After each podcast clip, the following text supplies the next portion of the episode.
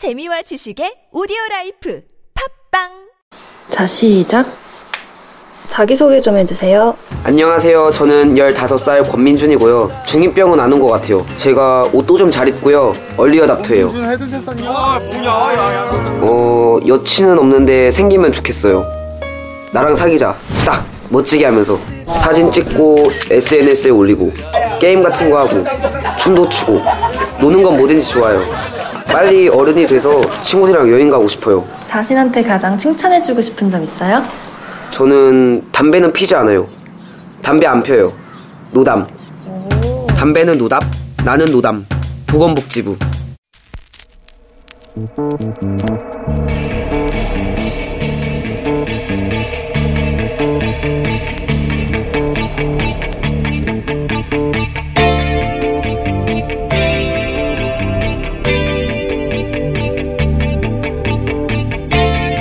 안녕하세요. 뉴스공장 주말 특근 진행을 맡은 양재열 변호사입니다. 어제는 5.18 광주 민주화 항쟁이 일어난 지 38년 되는 날이었죠. 문재인 정부 출범 이후 5.18 광주 민주화 운동의 의미가 재조명되면서 광주의 한을 풀 수 있는 전기들이 마련되고 있습니다. 해결해야 할 과제들이 정말 수두룩하죠. 특히 38년 만에 수면 위로 드러난 5.18 계엄군의 여성 성폭력 사건 역시 시급히 진상을 밝혀야 할 그런 사안입니다. 80년 5월 광주에서 계엄군이 10대 여고생을 포함해 수많은 여성들에게 성폭력을 자행했다는 증언들이 이어지고 있습니다. 철저한 진상 규명과 함께 관련자들에 대한 엄중한 처벌이 요구됩니다. 공소시효가 다해 현행법으로는 당시 계엄군의 성폭력까지 처벌하는 게 불가능하거든요. 관련 법률에 대한 정비도 시급해 보입니다. 5월 19일 토요일 뉴스공장 주말 특근 지금부터 함께 하시겠습니다.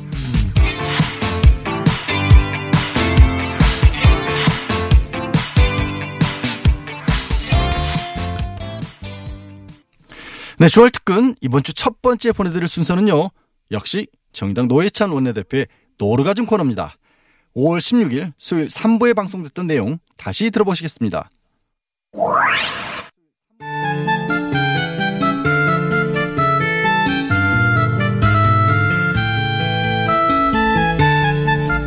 노르가즘 정의당 노회찬 원내대표 나오셨습니다. 안녕하십니까? 안녕하십니까. 예. 아, 국제국지관 사건이 많이 터졌습니다. 또 예. 일주일 사이에. 예. 특히 어 특히 가장 중요한 것은 시사방송 최초로 저희가 1위를 했다는 그래서 겸손은 힘들어 로고송 들으셨어요? 아, 이게 옛날 사자성어도 있습니다. 과공 비례라고 너무 지나치게 공손하고 겸손한 거는 예의가 아니다. 겸손하지 않은 것으로 계속 유지하겠습니다. 네. 예, 적절하게 겸손하지 않아야 예의다 이런 거죠. 자, 어, 새벽, 오늘 새벽 갑자기 터진 얘기부터 해볼까요? 예. 맥스선더 훈련 11일 시작해서 25일까지 하는데 여기에 최초로 스텔스 F-22 F-22 레이더에 안 잡히죠. 스텔스는 예. 방어 무기일 수가 없죠. 공격용 무기죠. 공격용 무기죠. 근데 이게 처음으로 그러니까 통상적인 한미 군사 훈련은 양해하겠다고 했는데 통상이 아니긴 하죠. 예, 처음 왔으니까. 저게 사실은 핵무기 실현을 하려가지고 폭격하는 그러니까요. B-52 등을 네. 이른바 전략자산 그러니까요. 전개한 거죠. 그러니까 괌에 있던 것 같거든요. 비핵화를 요구하면서 핵무기로 공격하는 예. 연습을 하고 훈련을 한다는 거는 좀 앞뒤가 안 맞는 거죠. 그 북한 제가 보기엔 북한이 저러는 건 너무 당연하다고 봅니다. 사실은. 가만히 있으면 바보죠. 그러니까 왜냐하면 서로 비핵화하자고 그러는데 예. 핵무기 실현하는 전투기가 괌에서 오고 그다음에 처음으로 북한 지역에 들어가도 알 수 없는 스텔스기가 온 거 아닙니까? 네. 그, 그 기분 나쁘죠, 당연히. 저는 그 북한이 지금 비핵화와 관련해 가지고 조건 없는 네. 비핵화를 하겠다라고 이제 하고는 있습니다만은 네. 그러나 그런 상대일수록 적절하게 저는 대화의 파트너로서의 대접은 해야 된다고 봅니다. 저도 그렇게 생각합니다. 네. 이거는 우리, 우리나 북- 미국에서 별로 할 말이 없는 상황인 것 같긴 합니다. 예. 그래서 고위급 회담이 이제 전격 이제 새벽에 취소가 됐는데 그 이전에 군사훈련을 우리가 축소했는데 이번에 왜 이렇게 확대했을까요? 그러니까요. 예. 거꾸로. 그러니까 이제 이럴 때 가만히 있으면 또 더 이렇게 공격적인 네. 대응이 나오지 않을까 상대가 우려할 수도 있는 것이고 네. 그래서 한단 개설해놓고 지금 통화할 언제든지 통화할 수 있는 지금 상황이잖아요. 네. 이런 상황에서 고위급 회담까지 예정돼 있는 직전에 저런 군사 일종의 그 시위를 한 거죠. 네.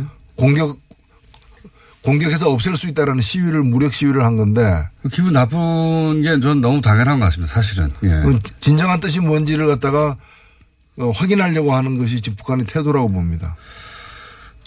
전 잘 이해가 안 가는 게, 어, 예전만큼만 그냥 해도 되는데, 축소까지 아니더라도, 네. 예. 년만큼만 해도 되는데, 왜 더 강력한 무기를 들고 와가지고, 공군, 공군 훈련이죠, 저게. 예. 공군 훈련을 했을까. 북한이 가장, 가장 두려워하는.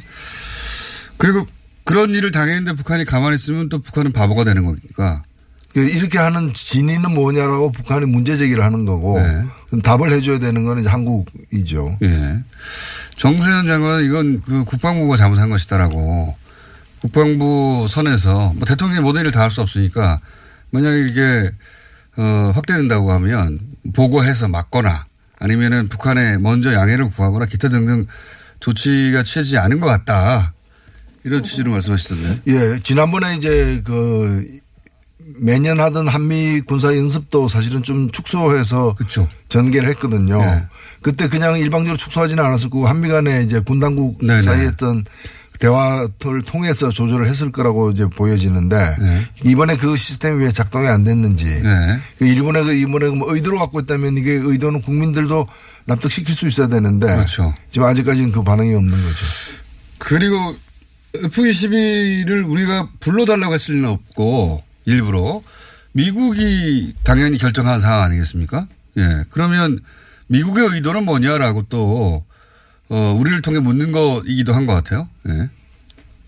예, 그러니까 이건 뭐, 어, 한, 한편으로는 대화 제수처를 쓰면서 다른 한편으로는 네. 언제든지 날릴 수 있다라고 이제 뭐 무력 시위를 갖다가 하면서 겁을 주는 건데 네. 이것이 북미 회담 얼마 남지 않은 상황에서 어, 이런 태도는 결국 바람직하지 못하다고 저는 봅니다. 저도요. 예. 왜 북미회담 한 달도 안 남았는데 굳이 이럴 거는 없지 않습니까? 아니 지금 그 북한에 억류돼 있던 미국 그 미국인 세 명을 풀어줬잖아요. 예. 풀어주고 풀어준 상대에게 이제 한 방 먹어라라고 이렇게 어, 스트레스기를까지 보내는 거는 좀안 맞죠. 그리고 네. 북한 입장에서는 자신들이 하겠다고 한 걸 지금 안 한 게 없어요. 네. 예. 풍계리도 하고 있고, 어, 그 다음에 뭐, 스위스에서 대사도 우리가 핵 확산 방지하는 데 참여하겠다고 하고, 자기들이 하겠다는 건 하고 있는데, 왜 그런 일에는 이거 아닙니까? 네. 예. 이제 핫라인 집어들어야 될 때가 아닌가 싶습니다. 앞으로 이제 우리가 그 한미 정상회담도 있고 또 북미 회담도 있고 또 그 이후에도 가을에 또 한미 저북 남북 정상회담도 있고요. 예. 대화가 이제 한 번으로 끝나는 게 아니라 계속 이어질 것이기 때문에 이 상황 관리를 하는 게 굉장히 중요하다고 봅니다. 예. 그 이번 일은 이미 벌어진 일이지만은 이번 일에 대해서 좀 그 깊이 있는 좀 이렇게 성찰이 필요한 것 같아요. 이런 일이 다시 벌어지지 않도록. 네. 이게 뭐, 과거에는 그냥 일방적으로 북한을 비난하고 끝나면 됐는데, 지금 그런 상황은 아니니까요. 그런 거죠. 예. 그리고 북한이 하는 행위 전체가 전 세계에 보도되고 있기 때문에, 북한도 굉장히 예민하게 하- 그 행동을 하고 있고, 네. 우리도 마찬가지로 그래야 될 것 같습니다. 자, 어, 이 문제는 이제 좀 더 뉴스가 더 나오겠죠. 예. 네. 드루킹 특검 이거 되는 겁니까? 하기로 했으면 해야죠. 아니 제 말은 원래 드루킹 특검을 그리고 추경안 동시 처리하는 거 구두로 합의한 거 아니겠습니까? 예.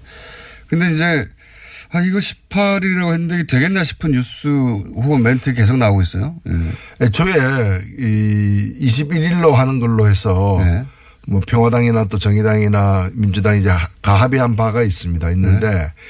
그렇게 해서 이제 그, 그런 당만으로 이렇게 이걸 과반수가 되니까 처리를 하려고 했는데 또 국회의장이 주선하셔가지고 네. 이왕 하는 거 자유한국당과 바른미래당까지 같이 하도록 하자라고 그렇게 협상이 넓, 넓, 넓혀지면서 네. 자유한국당에서 조건을 하나만 건, 겁니다. 그러니까 사흘 당겨서 18일로 하게 되면은 네. 할수 있다. 그 거꾸로 자유한국당이 더 시간을 단축시켜버린 거 아닙니까? 단축시킨 거죠. 네. 예, 그래서 추경검 사실은 뭐 특검이야 뭐 18일 해도 되지만 추경하는 데는 시간이 워낙에 부족하기 때문에 네, 시민을 예. 그런데 이제 자유한국당이 같이 오- 오래간만에 같이 하겠다고 하니까 네. 그걸 이제 일단은 받아준 겁니다. 아하. 받아준 건데 이제 그러다 보니까 지금 굉장히 빡빡하게 이제 되는 거죠. 네. 수용 심의할 심사할 시간이 없는 건 아닌데 네. 굉장히 좀 이례적인 지금 이제 시간 배분이 된 거죠. 그러다 보니 추경 심의를 제대로 못하고 있는 데다가 게다가 또 돈을 막 깎는다고 그러니까 예, 자유한국당 입장에서는 거의 다 깎으려고 그러더라고요. 예.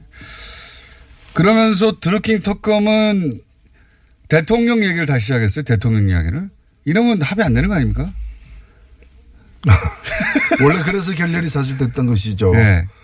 아니 그리고 뭐 물론 특검의 대상에는 성역이란 건 있을 수가 없습니다. 뭐 네. 모든 수사라는 나오면 하는 건데. 네. 그런데 이제 그런 구체적 저 정황이나 또는 어떤 증거 없이 네. 또 그에 관련된 무슨 진술 없이 그것까지 할 수 있다는 거는 지방선거를 앞두고 굉장히 이제 정략적인 네. 그런 태도로 볼 수밖에 없는 거죠. 그래서 18일 날 추경안과 드루킹 특검이 그러니까 추경안은 너무 많이 깎고 특검은 어, 다른 조건을 덧붙이고 해서 서- 결국은 여야 합의가 안 될 가능성이 높아진 거 아닙니까? 점점?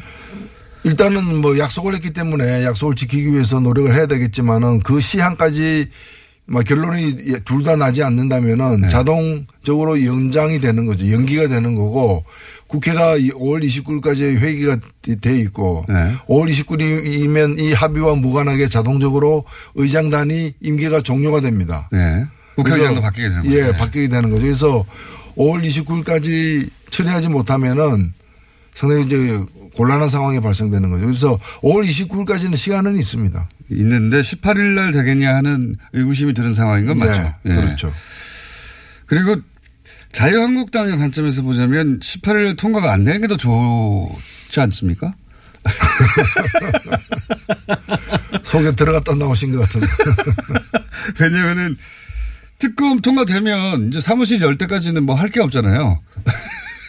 만들어내겠죠. 근데 통과가 안 되면 이거 가지고 계속 뉴스가 나올 테니까. 예. 그래서 통과 아- 당장 안 되는 게 더 좋지 않냐. 어차피 지방선거 전에는 특검 결과 나온다는 건 뭐 말도 안 되는 것이고 시작도 못 할 테니까요. 아니 뭐 특검하자고 단식까지 했는데 특검을 막상 하려고 하는데 또 방해하면 안 되죠. 제 말은 하긴 하는데 어 당- 우여곡절을 더 겪는 것이 더 유리하다고 판단할 그렇- 수도 그렇죠. 있다. 예.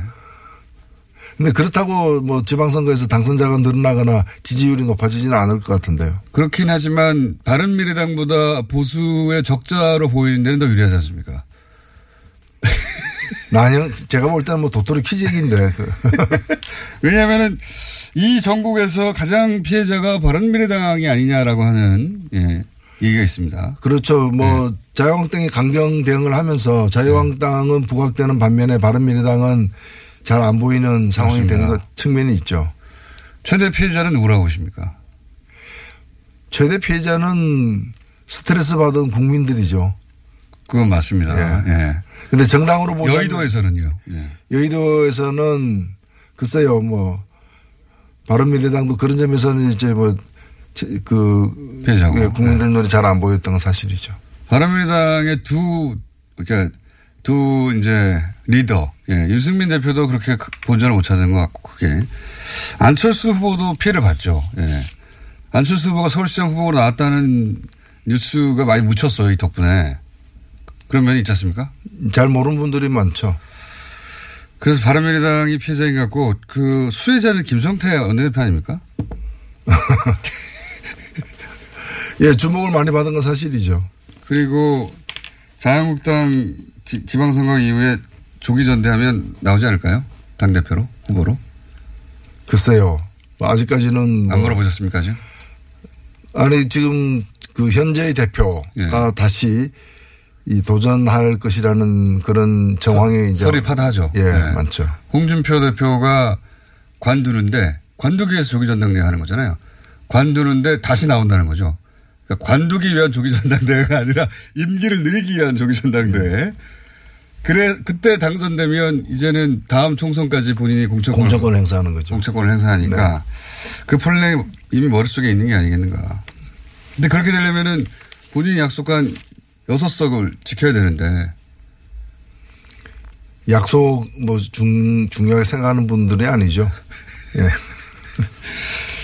지방선거 전망을 어떻게 보십니까? 지방선거 전망. 자유한국당을 위해서는 바뀌는 게 좋을 텐데, 예. 그거 바꾸는데 제가 힘을 발휘할 수가 없는 상황입니다.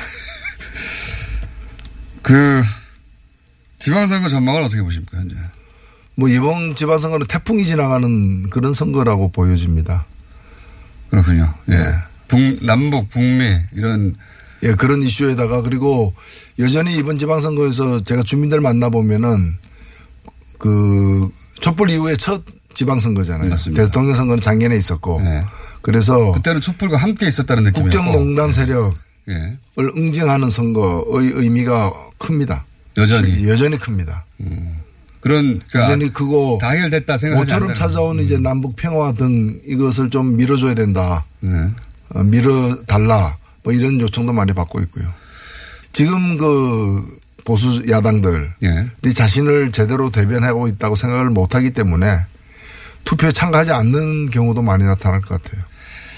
사실 그 뭐 6월 13일 날이 선거인데 네. 하루 전날이 북미 정상회담이고 또 선거 다음 날은 또 월드컵 시작되는 날이고 맞습니다. 예, 그 샌드위치를 끼어 있기 때문에 선거에 대한 관심이 없을 것 같지만은 저는 북미 정상회담도 하나의 그 평화라는 어떤 그 나무의 한 줄기지 않습니까? 투표를 하게 만드는 요인이 됐어요. 하게 만드는 요인이 좀 된다고 봅니다. 너무 큰 이벤트니까요. 예. 그날 아마 하루 종일 또 사람들이 남북 정상회담 봤듯이 볼 거거든요. 예. 김정은 위원장이 트럼프 대통령을 어떻게 상대할 것인지, 트럼프 대통령도 김정은 위원장을 어떻게 상대할 것인지, 게다가 요거 제가 마지막으로 여쭤보려고 하는데, 게다가 그날 혹은 그 다음 날, 왜냐하면 회담이 이틀이 될 수도 있다는 얘기도 슬쩍 나왔거든요. 네. 제가 그 요거 장소 발표된 날부터 아침부터 계속 밀고 있는 건데 그때 정전 선언하러 시진핑과 문재인 대통령이 날아가지 않을까 하는 우리 입장에서는 대박이죠 사실은 예. 트럼프 대통령한테도 대박 아닙니까 그러면 그런 가능성은 어떻게 보십니까 제가 첫날부터 계속 뜬금없이 밀고 있는데 근거는 없습니다 글쎄요, 그 제가 그 정상 중에 한 명이라면은 네. 그 카드는 별도로 써먹을 요거 아껴둘 수도 있겠다. 아, 평양 가거나 해서 예, 같이 같은 날 쓰- 쓰게 되면은 네. 방, 그 아. 북미 정상회담도 반감되지 않습니까? 효과가. 예. 근데 트럼프 대통령이 또 지금 호재가 필요한 때도 때기도 하지 않습니까? 호재가. 이스라엘에서 사고 치고 있으니까. 노벨 평화상 수상 가능성이 떨어지고 있어요. 이스라엘에서 사고를 쳐가지고 큰 뉴스거든요, 그것도. 그렇죠. 노벨 전쟁상 받을 만한. 그러니까 큰 저, 타격을 입을 수 있기 때문에 이 만회하기 위해서 한 방에 큰 거 하지 않을까, 않을까요? 그 만회가 근데 쉽지는 않을 것 같은데. 저도 그 노벨 평화상을 수상을 결정하는 위원회에서 노벨 위원회에서 한 이쪽은 해결했지만 이쪽은 전- 전쟁을 유발한 것과 마찬가지 해결을 한거 아니냐 고민이 많이 되는 상황이 될 것 같아요. 예. 아마도 종전 그 협정까지 맺는 일은 상당한 시간이 걸릴 거예요. 비핵화에 대한 진전 없이 그것이 바로 이루어지지는 않을 것 같습니다. 평화협정은 나중에 하더라도 종전 선언은 먼저 할 수도 있지 않을까요? 근데 그 선언에서 이제 중국을 넣는 문제가 있는데 예. 사실은 휴전협정의 당사자이기 때문에 그 종전협정에도 참가할 자격이 있다고 보여지지만 미국으로서는 중국에 대한 일정한 담보, 예. 비핵화 실현과 관련된 중국의 어떤 보증 뭐 이런 것이 없이 바로 자동으로 이렇게 집어넣지는 않을 것 같아 보입니다. 하여튼 그 다음날 어 바로 일어날 가능성 매우 낮다고. 이런 거는 있어. 있을 수 있죠. 미국이 이제 그 미국에 보도되는 시간을 갖다가 저녁에 그 골든 아워로 그 택한다면은 네. 회담을 이틀 해가지고 예. 어, 발표를 갖다가 이렇게 미룰 수는. 있겠죠. 네. 아, 그렇죠. 싱가포르 시간으로 시작하겠지만 미국에서는 미국은 13시간입니까? 차이가 나니까 네. 동부 기준으로. 그래서 회담은 첫날에 하고 발표는 둘째 둘째. 날 아침에 한다거나 해가지고 미국 그 방영 방송되는 시간을 갖다가 맞추려고 할 수는 있겠다 보여집니다. 그래서 이틀이 될 수 있을 수 네, 있다는 그- 것이지. 예. 그때 어 시진핑 주석이나 문재인 대통령이 날아가는 것은 또 한 번 큰 이벤트 할 수 있는 기회를 놓치는 거기 때문에. 그렇죠. 예. 아, 듣고 보니 또 약간 또 설득되려고 그러네. 마음이 약합니다, 제가. 오늘 여기까지 하겠습니다. 네. 지금까지 정의당 노회찬 원내대표였습니다. 감사합니다. 네, 감사합니다. 네, 여야 대치로 국회 파행이 두 달 가까이나 이어졌어요. 정세균 국회의장은 파행의 책임을 진다면서 4월 세비를 반납했는데 이 국회의원들 뭐 하루 이틀 일은 아니지만 국회가 개점 휴업을 할 때마다 매달 천만 원 가까운 세비를 꼬박꼬박 챙겨가고 있죠. 청와대 국민청원 게시판에도 세비 반납과 관련한 청원이 줄을 잇고 있는데 하지만요 국민들이 진짜 원하는 거 세비 받지 말라는 거 이거 아닙니다. 일하는 국회를 제발 만들어 달라는 거 아니겠습니까? 근데 이런 얘기 들을 때마다 덧붙일 수밖에 없는 말. 국회의원들이 이 사실을 알까요? 주말 특근 두 번째 순서는요. 뉴스 공장이 야심차게 진행하고 있는 코너 북한 있는 그대로 보자. 이번 주는 데일리 NK의 강미진 기자님이 나오셨다는데 반응이 정말 뜨거웠죠. 5월 16일 수요일 4부에 방송된 내용 다시 들어보시겠습니다.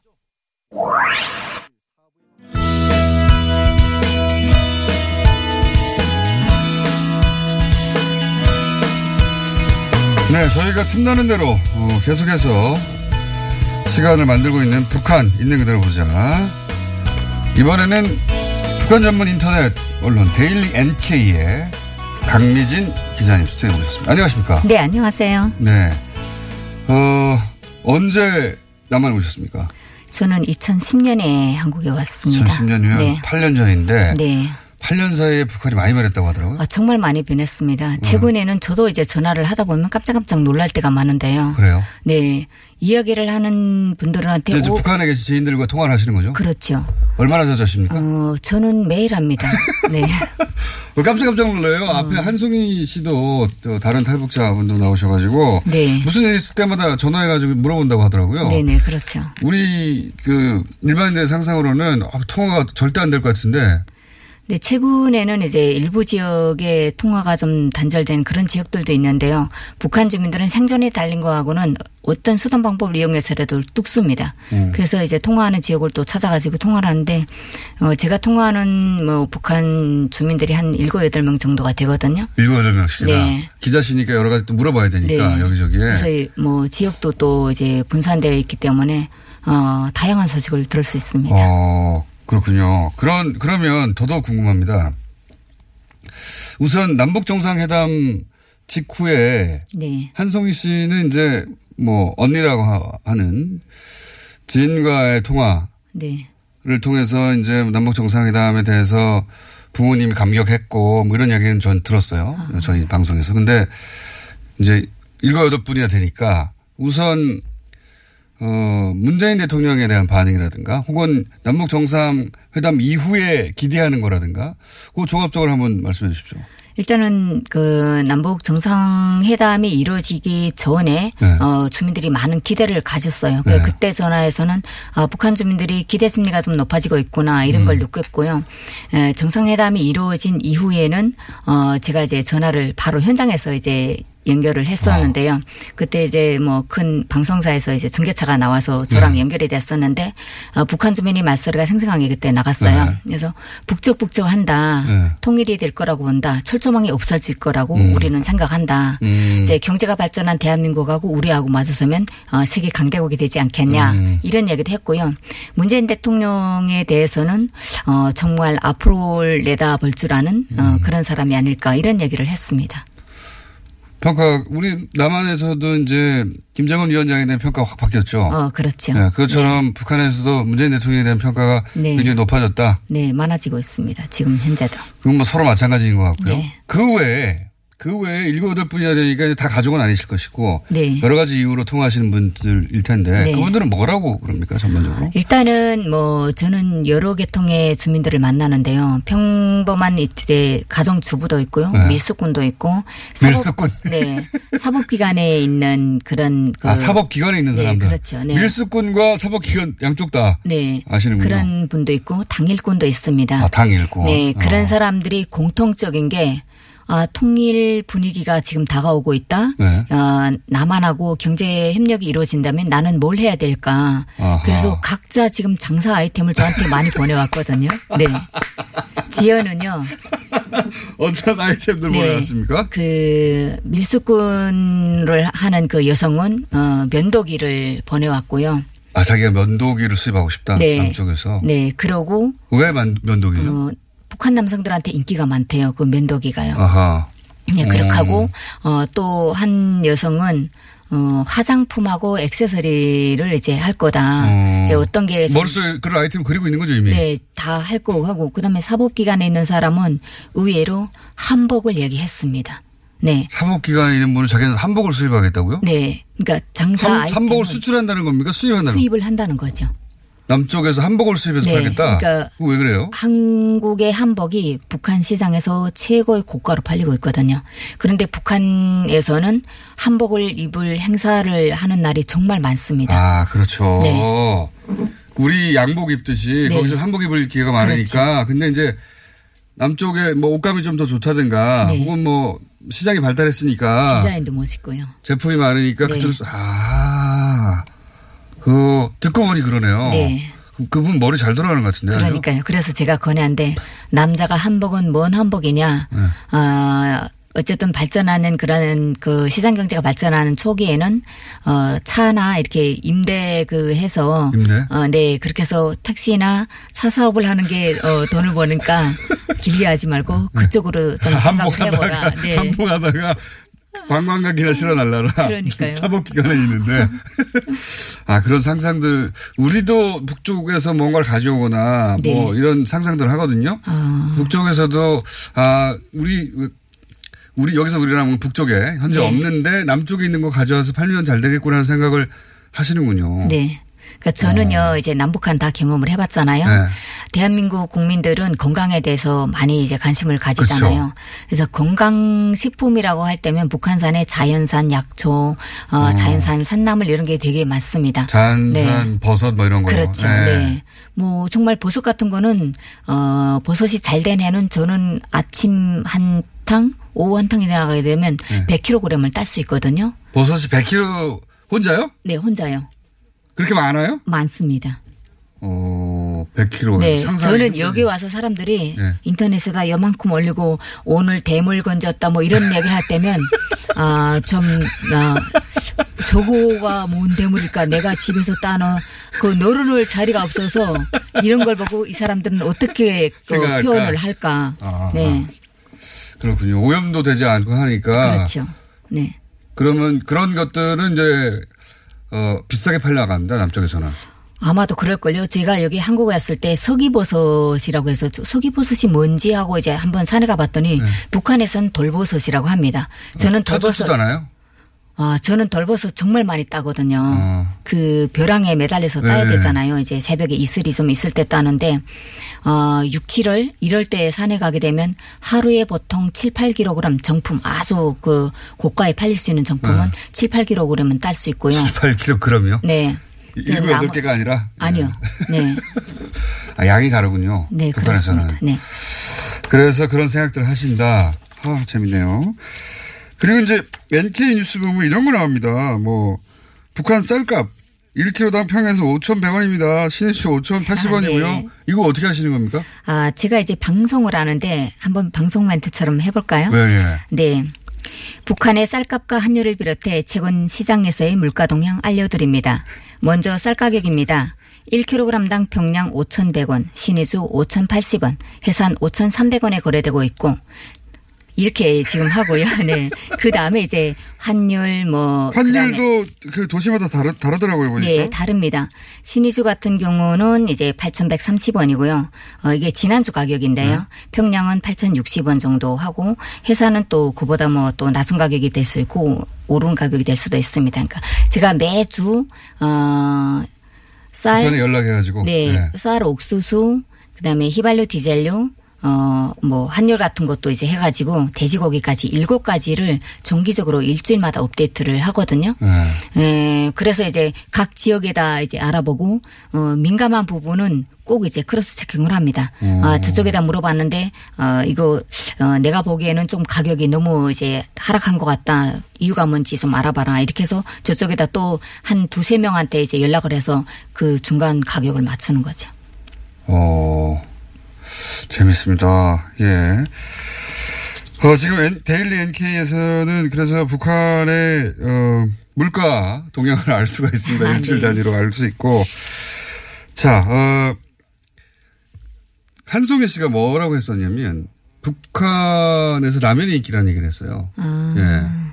라면이 인기라는 얘기를 했는데, 북한에서 라면이 인기, 인기는 합니까? 음, 라면은 저희가 이제 97년 지나서 어 2000년대 초반부터 중국산 뭐 쇠고기 라면 뭐 이런 라면들이 들어왔었고요.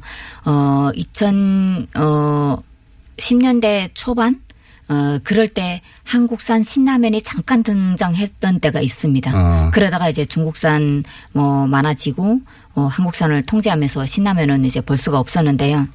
어 2010년대가 시작이 되면서 북한산 이런 라면들이 많이 등장을 하는데 뭐 인기가 있죠. 물론 이제 어 즉석에서 바로 끓여 먹을 수 있기 네. 때문에 북한 주민들이 어 산에 가거나 또뭐 떼기밭 농사로 산에 갔을 때도 뭐 현장에서 많이 끓여 먹을 수도 있는 그런 상황이고 바쁜 사람들의 예, 그런 시간을 단축해 주는 원래 라면이 없다가 한 2000년대 들어와서 본격적으로 그렇죠. 라면이. 네. 라면을 북한에서 라면이라고 합니까? 어 옛날에는 꼬부랑 국수라고 북한산 어, 그렇죠. 꼬부랑 목숨 네. 봤죠. 예. 그 90년대 이때는 평양에서 이렇게 어, 한 200g짜리 꼬부랑 국수라고 팔았었습니다. 꼬부랑 국수. 네. 네. 그래서 그거는 다른 이제 뭐 어, 조미료가 없이 네. 그냥 이제 소금에다가 이제 멸치 국물 내서 먹던가 아니면 아, 스프가 없었고. 네, 스프가 전혀 없었고 꼬부랑 국수만 이렇게 팔았었거든요. 국수. 네. 한참 직관적입니다. 네. 꼬부랑 국수. 예. 그걸 하다가 어 끊어진 게 고난행군 시작하면서 아. 다 없어졌거든요. 그러다가 이제 중국에서 다시 이제 라면이 들어왔었는데 음 일단은 라면에 대해서 북한 주민들이 에, 좀 그때는 거의 라면 한 개 어 1.3개를 사는 거면 쌀 1kg을 살 수 있었어요. 어, 그게 비쌌네요. 비쌌어요. 네. 그러니까 어 저희 같은 경우도 어 정말 제가 이제 그 군부대 관련 그런 회사에 있었는데 어 지구에서 이제 사령관이 이제 나오게 되면 그때나 이제 저희 음, 특별한 네, 음식이었다. 네 이제 라면을 끓여주고 이제 맛보라고 이렇게 했던 게 생각이 나고요. 그 정도로 이제 바쁠 때 급하게 손님이 왔을 때 사용을 많이 했던 것 같습니다. 지금은 라면을 뭐라고 그럽니까? 지금은 뭐 즉석국수라고 합니다. 아, 국수. 국수인데, 그것도 맞는 말이네요. 즉석 네, 국수죠. 그렇죠. 꼬부랑 국수였다가 처음에는 지금 즉석 국수가 됐다. 네. 사실상 장마당에 안 파는 게 없다. 이 정도라는 거죠. 그렇죠. 북한 주민들은 고양이 뿔 내놓고는 북한 시장에 다 있다 이런 얘기를 합니다. 어. 고양이가 뿔이 없잖아요. 그러면 다 있다는 네, 얘기죠. 다 있다는 얘긴데요. 네. 아, 이거 또 시간이 모자라네. 어, 저희가 요거 저희가 미는 코너거든요. 또 모시겠습니다. 네. 네. 강미진 기자였습니다. 감사합니다. 네, 고맙습니다. 안녕! 예, 강미진 기자 인터뷰, 뭐, 김호준 공장장이 굉장히 좋아했던 모양입니다. 사실 청취자분들 반응도 뜨거웠습니다. 김영래님, 강미진 기자님과 한송희 씨, 박영자 연구원 같이 나오시면 재밌을 것 같네요. 아, 박영자 연구원, 한송희 씨, 저도 굉장히 좋아합니다. 0352번님은요, 기자님 목소리 매력적, 고정시켜 주세요. 라고 요청해 주셨고요. 발음이 참 매력적이더라고요. 2353번님, 기자님, 국정은 못지 않으신데요. 라고 감탄하시면서, 진짜 이쁜 한복 많은데, 우리는 입을 일이 없고, 북한은 많잖아요. 고급 한복집 분점되면 미친 듯 팔릴 것 같다는 생각하긴 했어요. 라는 문자 주셨습니다. 아, 사실 저도 같이 사는 분이 한복을 전공했거든요. 한국의 한복을 북한에 수출하면 큰 사업이 될 것도 같습니다. 어쨌든 남북한 교역 활발해지는 그날이 빨리 오길 바랍니다.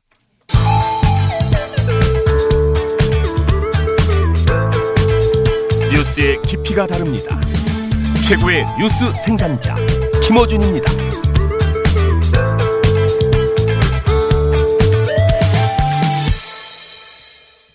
네, 주말 특근 마지막 순서는요. 명지대 중동문제연구소 박현도 교수 인터뷰입니다. 최근 중동 유혈 사태의 배경과 파장을 짚어봤는데요. 5월 16일 수요일 2부에 방송됐던 내용 다시 들어보시겠습니다.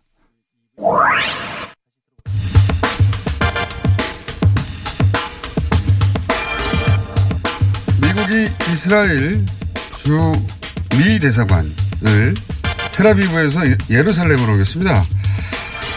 어, 덕분에 팔레스타인 시대 이스라엘군이 충돌해서 60여 명 사망 그리고 2천 명이 넘는 부상자가 발생하고 있다고 합니다. 이 문제 잠깐 짚어보겠습니다. 명지대 중동문제연구소 중동문제연구소 박현도 교수님 나와 계십니다. 안녕하십니까? 안녕하십니까? 아, 이 뉴스는 참 오래된 뉴스입니다. 사실은. 네, 네. 예. 팔레스타인과 이스라엘 충돌은 국제사회가 이걸 해결해 보려고 많이 노력했는데 그 중재 역할을 미국이 주로 해왔는데 네. 이번에는 거꾸로 미국이 불을 질렀어요. 그죠? 네, 네. 그러니까 이게 사실은 그 트럼프 대통령이 불 지른 것보다도 네. 1995년에 당시 공화당 대표였던 밥돌 상원을 아, 예, 혹시 예, 기억하시나요? 예, 예, 예. 그분이 이제 대통령 선거에 나올 때 유대인들의 자본을 좀 얻기 위해서 예루살렘 대사관법이라는 것을 밀어붙였거든요. 예. 하지만 계속 대통령들 유예해 왔잖아요. 네, 유예해 왔죠. 예. 근데 그걸 이제 트럼프 대통령이 이제 약속을 지킨다라는 명목에서 네. 작년 12월 달에 예루살렘이 수도고 대사관 옮기겠다. 네. 95년도에 만들어진 법이긴 하지만 미국 네네. 대통령들은 다들 네. 이거 실제로 이행하면 거기가 난리 나니까 네, 네. 대통령이 계속 유예해 왔는데 트럼프 대통령이 유예 안 한 거죠. 네네. 근데 재밌는 거는 95년을 만들었을 때 오히려 이스라엘의 당시 그 총리가 이츠하크 라빈 총리였거든요. 네. 이거 평화협상의 걸림돌인데 내가 별로 안 좋아했었어요.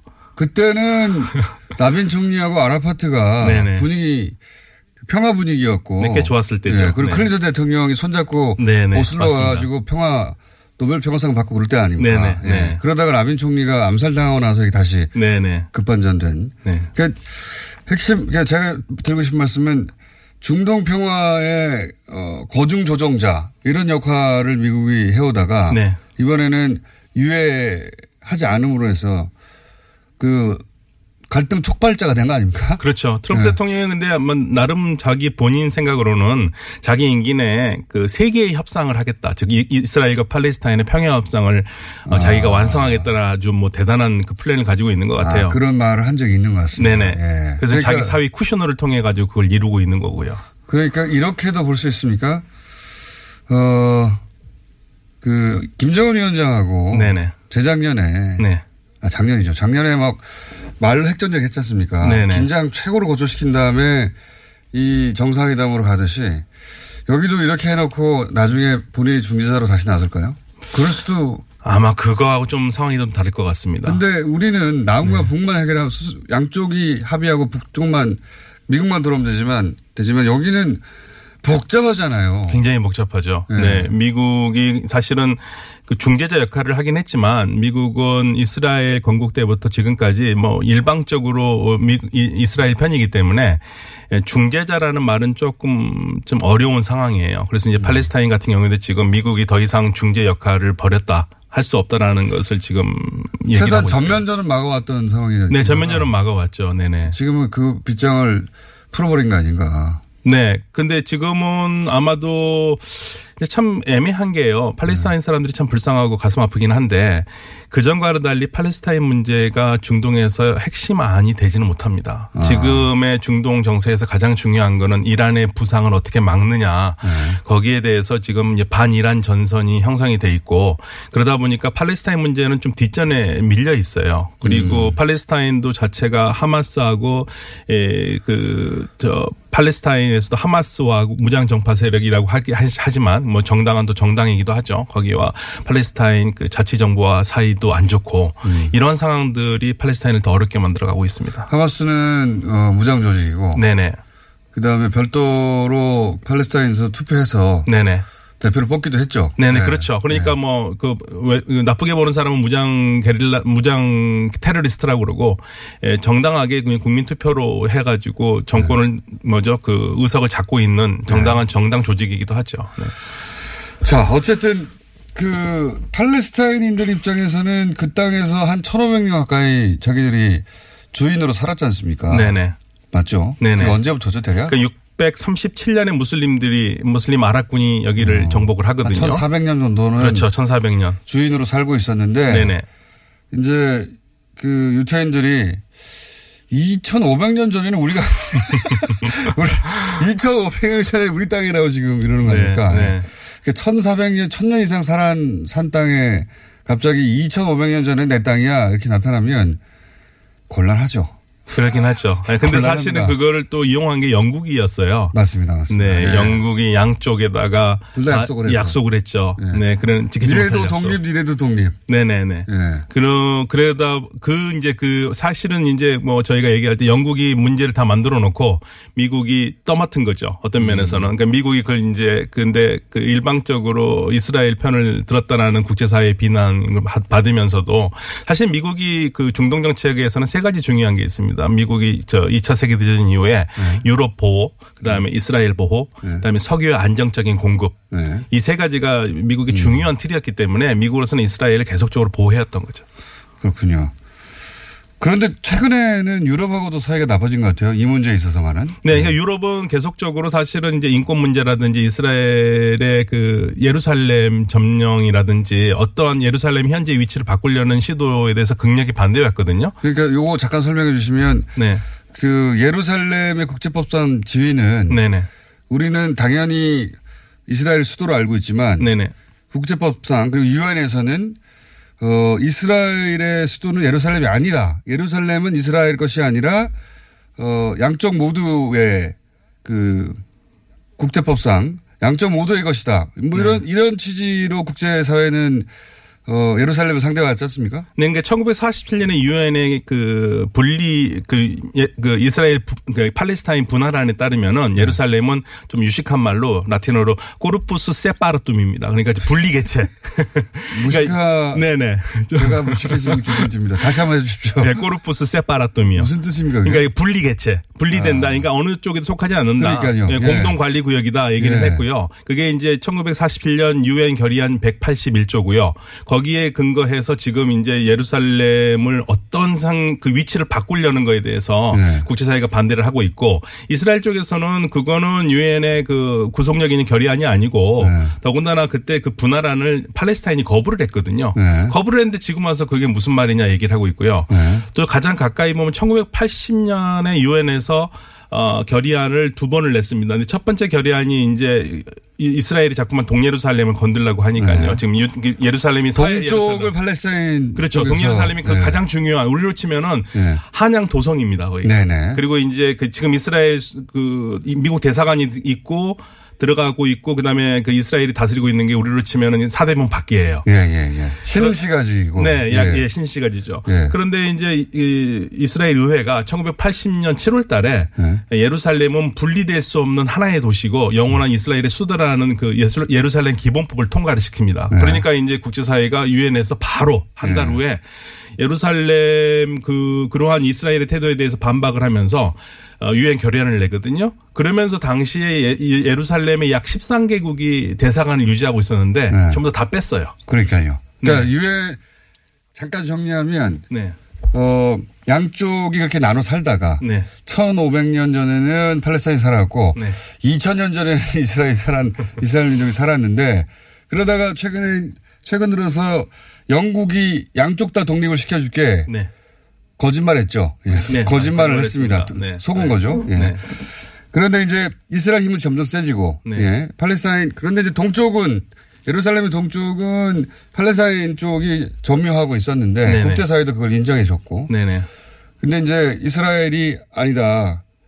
전부 다 우리 거다. 네네. 그랬더니 유엔이 딱 개입을 해서 네. 아니야. 네. 어, 여기는 니네 수도가 아니야. 네. 라고 결의안을 내고 그러자 그 전 세계 대사관들이 여기가 이스라엘 수도가 아니니까 네. 테라비브로 다 이사 가자. 네네. 그러니까 국제사회가 다 국제사 유엔의 결의에 동, 동의를 한 거죠. 네, 그렇죠. 네, 그래서 다 테라비브로 대사관 이사를 간 겁니다. 네, 맞습니다. 갔는데 그 중에 미국만 다시 네. 이스라엘로 돌아온다는 얘기는 그걸 네. 이스라엘의 수도로 인정한다는 거잖아요. 그렇죠. 대사관법에 따르면은 이스라엘 이스라엘 수도는 예루살렘이고 미국 대사관은 예루살렘으로 옮겨야 된다라는 게 예, 소위 말해서 예루살렘 대사관법이에요. 미국에서 통과시킨. 네. 법은 있었지만 네. 이전의 대통령들은 그랬다가 또 전쟁 나고 사람 네, 죽고 네. 하니까 네. 계속 자동으로 유예해 왔는데 뭐 사인해서 유예해 왔지만 트럼프 대통령이 나 사인 안 해, 유예 안 해. 그래서 그 법이 실행이 돼버린 거죠. 네, 그렇죠. 법대로. 한 번은 유예를 했었어요. 근데 네. 두 번째는 소위 말해서 어, 안 되겠다 해가지고 그냥 바로 예. 이런 일이 벌어진 상태고 자 여기서 이제 이런 일이 벌어진 상태인데 팔레스타인이 그렇다고 주변 중동 국가 형제 국가들의 지원을 크게 받지는 못할 것이다 이런 말씀이시잖아요. 네, 그렇죠. 왜냐면은 가장 큰 소위 말해서 물주가 사우디아라비아인데요. 사우디아라비아가 이스라엘과 손을 잡았죠. 손을 잡았죠. 그러니까 네. 이제 그 사실은 이게 정책 결정자들은 머리로 차갑게 하고 국민들은 가슴이 뜨겁잖아요. 근데 이제 사우디아라비아 같은 경우에는 별 반응을 보이지 않고 있어요. 사실은요. 네. 그리고 그거보다도 더 중요한 거는 이제 차기 왕으로 유력한 그 무함마드 빈 살만 MBS라고 우리가 부르는데요. 네. 이 사람 같은 경우에는 그 아예 수도를 네. 예루살렘으로 하지 말고 팔레스타인에게요. 그 주변에 이제 북동쪽에 보면 아부디스라는 곳이 이사 있어요. 가라는 거죠. 네, 이사 가라 이거죠. 예. 안 이건 그리- 이스라엘 편이거든요. 네네. 예루, 이렇게 이스라엘과 사우디가 이렇게 사이가 급격히 가까워진 것은 트럼프의 의도이기도 하지 않습니까? 네, 그렇죠. 사위가 가가지고 네, 꼼짝꼼짝 했지 네, 않습니까? 쿠슈너가 아주 뭐 유대인이고요. 네. 그리고 네타냐후 이스라엘 총리와 굉장히 친하거든요. 그러니까 이게 그쪽에서 차근차근 준비됐던 거예요. 만약에 네. 이스라엘이 이렇게 했을 때 사우디가 또 팔레스타인 지원해주고 그러면은 네. 싸움이 커지니까 진작부터 사우디 찾아가가지고 꿍짝꿍짝 했다는 뉴스도 계속 나왔어요. 네네, 맞습니다. 미국, 미국이 이스라엘과 사우디를 손잡게 했다. 네. 사우디가 손잡은 이유는 이란 때문이다. 수니 시아파. 맞습니다. 네. 예. 이란, 이란을 어떻게 해서든 제어하겠다. 이게 가장 지금 핵심입니다. 지금 그 이스라엘, 미국, 특히 사우디아라비아로서는 이란이 더 이상 아랍 땅에서 아랍인도 아니면서 왜 아랍 땅에서 어 지금 설치느냐. 네. 예, 사우디의 입장이고요. 이란 같은 경우에는 이 그, 근, 근본적으로 그 이스라엘, 반 이스라엘, 특히 이제 네. 시온주의자들의 반, 반대를 하고 있거든요. 어, 이란이 가장 철천지 원수처럼 대하는 게 이스라엘이어가지고 네네. 거기, 거기까지는 알겠는데 왜 이렇게 서로 싫어하는지 잘 모르겠어요. 서로 잡아먹으려고 아주. 아, 그, 사실은 그 지도자의 말이 가장 중요한데요. 네. 지금 로하니 대통령의 전이 아흐마디네자드 대통령이 네. 어, 나중에 부인했습니다만은 뭐라고 그랬냐면 이스라엘을 지도에서 없애버리겠다고 그랬어요. 제 말이 그거예요. 저도 그것도 봤는데. 네, 네. 아, 여- 이렇게까지 철천지 원수가 네. 팔레스타인 문제입니다, 결국에는. 결국은요? 이스라엘, 네, 이란 같은 경우에는. 아, 이란 같은 민족도 아니잖아요, 팔레스타인이. 그렇죠. 아니죠. 근데 왜 이렇게까지 하냐. 같은. 무슬림이니까요. 같은 무슬림은 사우디가 더 가깝죠, 그러면은. 아, 뭐 그럴 수도 있는데요. 네. 무슬림 근데 이- 이란 유일하게 지금 팔레스타인을 지지하는 건 이란밖에 없거든요. 그래서 이해가 안 갑니다. 네, 그러니까 이란은 종파를 벗어나서 팔레스타인 운동을 지지해요. 그래서 하마스가 사실은 순니거든요. 이란은 시아고. 네. 수, 순니 시아, 이게 종교적으로도 안 맞는데. 네. 그런데 반 이스라엘의 그 깃발을 든 하마스 하마스를 이란은 지지하고 있습니다. 그러니까요. 비록 네. 순니고 한쪽은 그- 시아지만요. 자, 오늘 너무 큰 이야기를 빠른 시간 내에 했는데, 일단 중동은 그렇게 복잡하다. 근데 거기에 트럼프 대통령이 훅 들어가가지고, 어, 대사관을 옮김으로 해서, 모든 국제사회가 텔라비브에 있는데, 대사관을 옮김으로 해서 여기가 2월 사태가 터져버렸다. 네. 예, 이거 어떡하냐. 요거 1탄은 여기까지 하고요. 네네. 어, 저희가 2탄 다시 모시겠습니다. 네. 네. 오늘 말씀 감사합니다. 감사합니다. 1441번님께서요. 복잡한 중동 지역 세계사를 짧은 시간에 정리되는 아침. 오늘은 공장장이 세계사 선생님으로 등극 이라는 문자를 주셨는데요. 이 인터뷰 들으시는 과정에 김호중 공장장이 유난히 아는 채 많이 하시는 거 혹시 느끼셨습니까? 이 중동 문제 관심이 많다고 하네요. 음, 그러니까 중학교 다닐 때 조선일보에서 아라파트라는 단어를 들어보고 이 테러 집단 대빵 여기에 꽂혀가지고 호기심이 생겼다고 합니다. 군대를 다녀온 이유는 대학에 복학하기 전에 이 중동 평화협정이 체결이 되면서 아라파트가 노벨 평화상을 수상했거든요. 그래서 아라파트를 실제로 찾아갔답니다. 이 수소문까지 해서 집 앞에까지 갔는데 배를 누르기 직전에 아라파트가 왜 나를 만나주냐라는 생각이 들었고 또 나도 물어볼 게 딱히 없다 이런 걸 깨달았답니다. 그래서 집 벽에 기대서서 사진만 몇 장 찍고 돌아왔다는데 이 공장장이요 생긴 것과 달리 소심한 데가 있습니다. 아, 거기 갔으면 벨이라도 눌러봐야지. 벨이 없어요 사람이. 아무튼 그래서일까요? 뉴스공장은 국내 시사 라디오 프로그램 중에서 중동 문제를 많이 다뤘고요. 사실 세계적으로 봤을 땐 굉장히 중요한 문제입니다. 참고로 저도 알자지라 방송과 몇 차례 인터뷰를 했었습니다. 네, 김호준의 뉴스공장이 최근 라디오 프로그램 청취율 조사에서 12.8%라는 경이적인 수치로 모든 라디오 프로그램 중 청취율 단독 1위에 드디어 올랐습니다. 단독 1위 이후 뉴스공장에서는 겸손은 힘들어라는 로고송을 보내드리고 있는데요. 근데 이게 겸손이 아니라 경선으로 들린다는 민원이 많은데 경선이 아니라 겸손입니다. 발음하기도 힘든 겸손. 하지만 청취자 여러분께는 더욱 겸손한 뉴스 공장이 되겠습니다. 뉴스 공장 주말 특근 오늘 준비한 순서는 여기까지고요. 늘 그렇듯 언제일진 모르지만 저는 조만간 꼭 다시 나타납니다. 고맙습니다.